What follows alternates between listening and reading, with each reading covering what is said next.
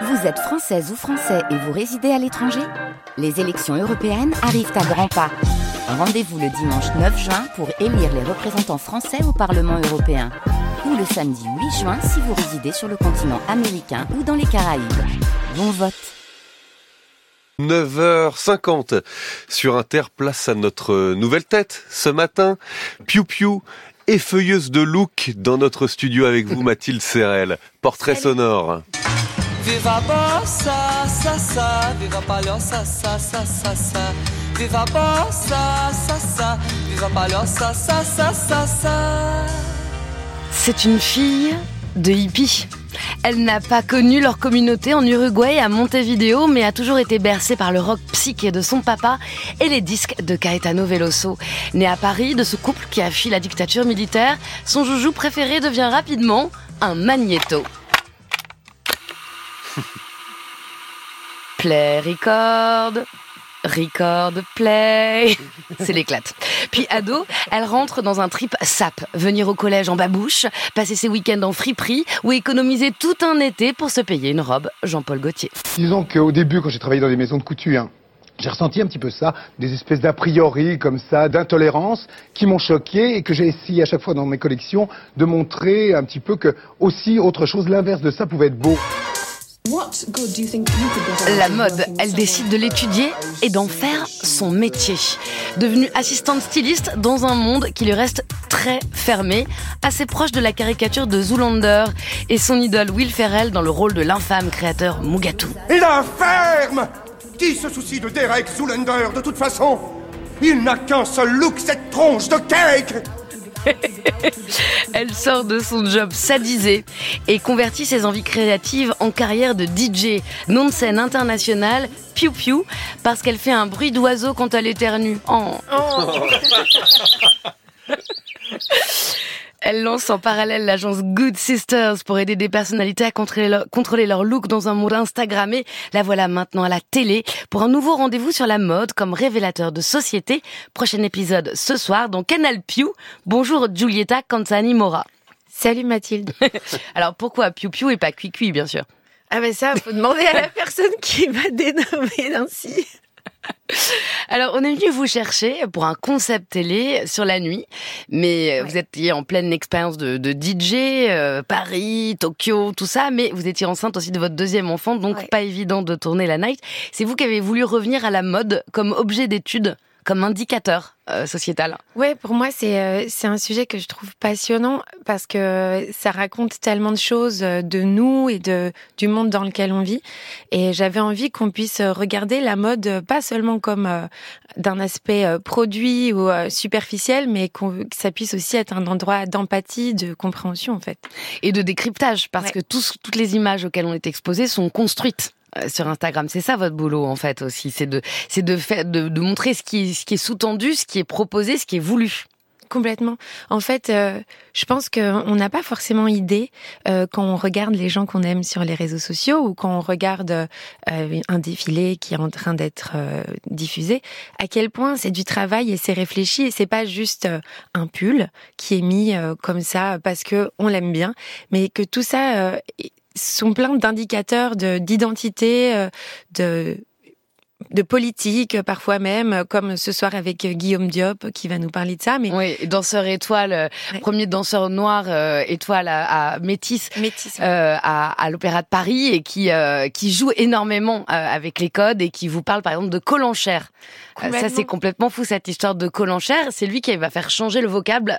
Depuis lui, on ne parle plus de Colanchère, l'Opéra de Paris. Oui, on parle de Colampo.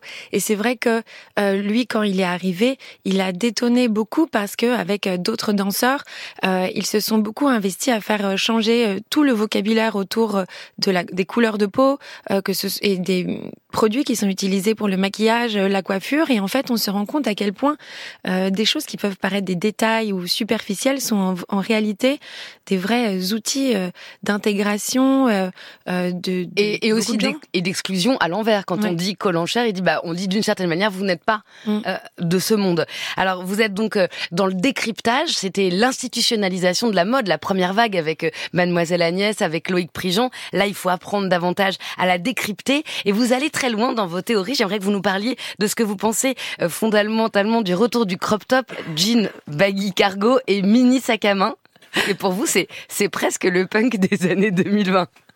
Non, en fait, ce que je trouve intéressant avec ce look, qui c'est vrai, un look assez commun chez beaucoup d'adolescentes dans les grandes villes, c'est qu'on se dirait ouais, bon, c'est un peu euh, euh, comment dire?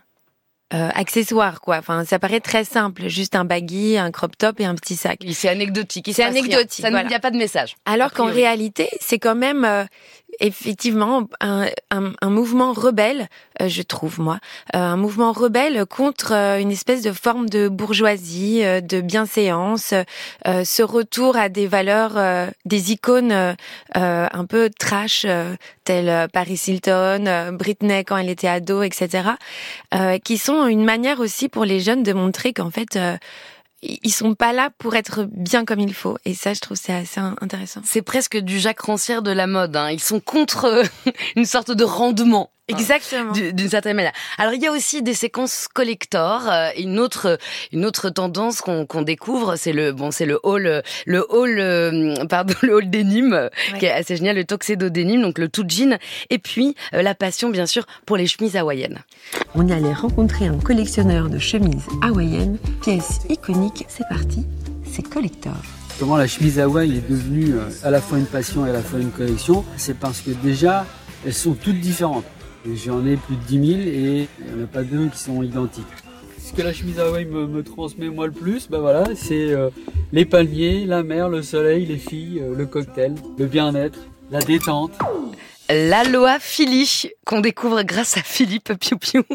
En fait, c'est hyper intéressant cette histoire de la chemise Hawaï parce que il y a du coup ce que ce qu'il dit, euh, l'histoire des vacances, des jolies filles et tout ça comme il le dit, et en même temps, euh, c'est aussi une histoire un peu plus sombre parce que c'est aussi l'histoire euh, d'agriculteurs euh, sud-asiatiques qu'on a forcé à s'habiller, qui se sont réappropriés cet objet avec les imprimés traditionnels. C'est aussi les militaires américains qui l'ont ramené de leur valise. C'est aussi les Boogaloo Boys américains aujourd'hui qui l'ont utilisé comme symbole aussi de, de, de, de l'extrême droite.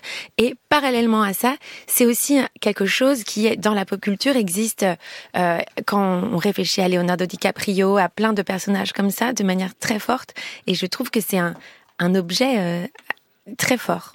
Alors, vous êtes agent style aussi. Ouais, euh, agent image. Agent image pour Géraldine Nakache, pour Isia Higelin, pour Laura Felpin, entre autres. Vous faites un tour rapide là dans ce studio. Ouais.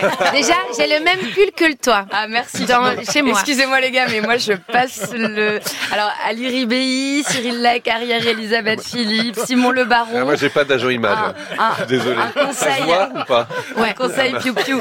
Là, de qui il faut s'occuper en priorité? Ah c'est dur. Ah ça. c'est chaud. Ah là. non, alors attends. Euh, en fait, le truc, c'est pas seulement de se dire euh, pourquoi c'est intéressant ce métier, c'est pas seulement de se dire il faut ressembler à ce qui est cool en ce moment, mais c'est qui tu es toi et comment est-ce que ça se voit à travers euh, ton identité, enfin à travers tes vêtements et qu'est-ce que je vais percevoir de joué. toi Non, non, mais- avec ton gilet. euh, Bien tu joué quoi. Essayer d'esquiver la question, euh, c'est pas la mal fait. Bretagne, tu vois, je sais pas. Mais j'adore, je suis de Bretagne. Voilà, bah voilà, bien vu. quoi. Je suis moi. Mode et identité, c'est le concept profond de cette émission mensuelle Canal Piou sur Canal Plus, troisième épisode ce soir à 23h30 avec Guillaume Diop et prochaine Fashion Week hein, du 26 février au 5 mars à Paris. Bonne journée, bonne route Merci, Piou Piou. bonne journée. Je savais pas que j'avais un style breton à ce point-là, moi. Ben, Merci. Il est temps d'explorer cette Piou Piou. identité, Simon. Et merci Mathilde Serrel.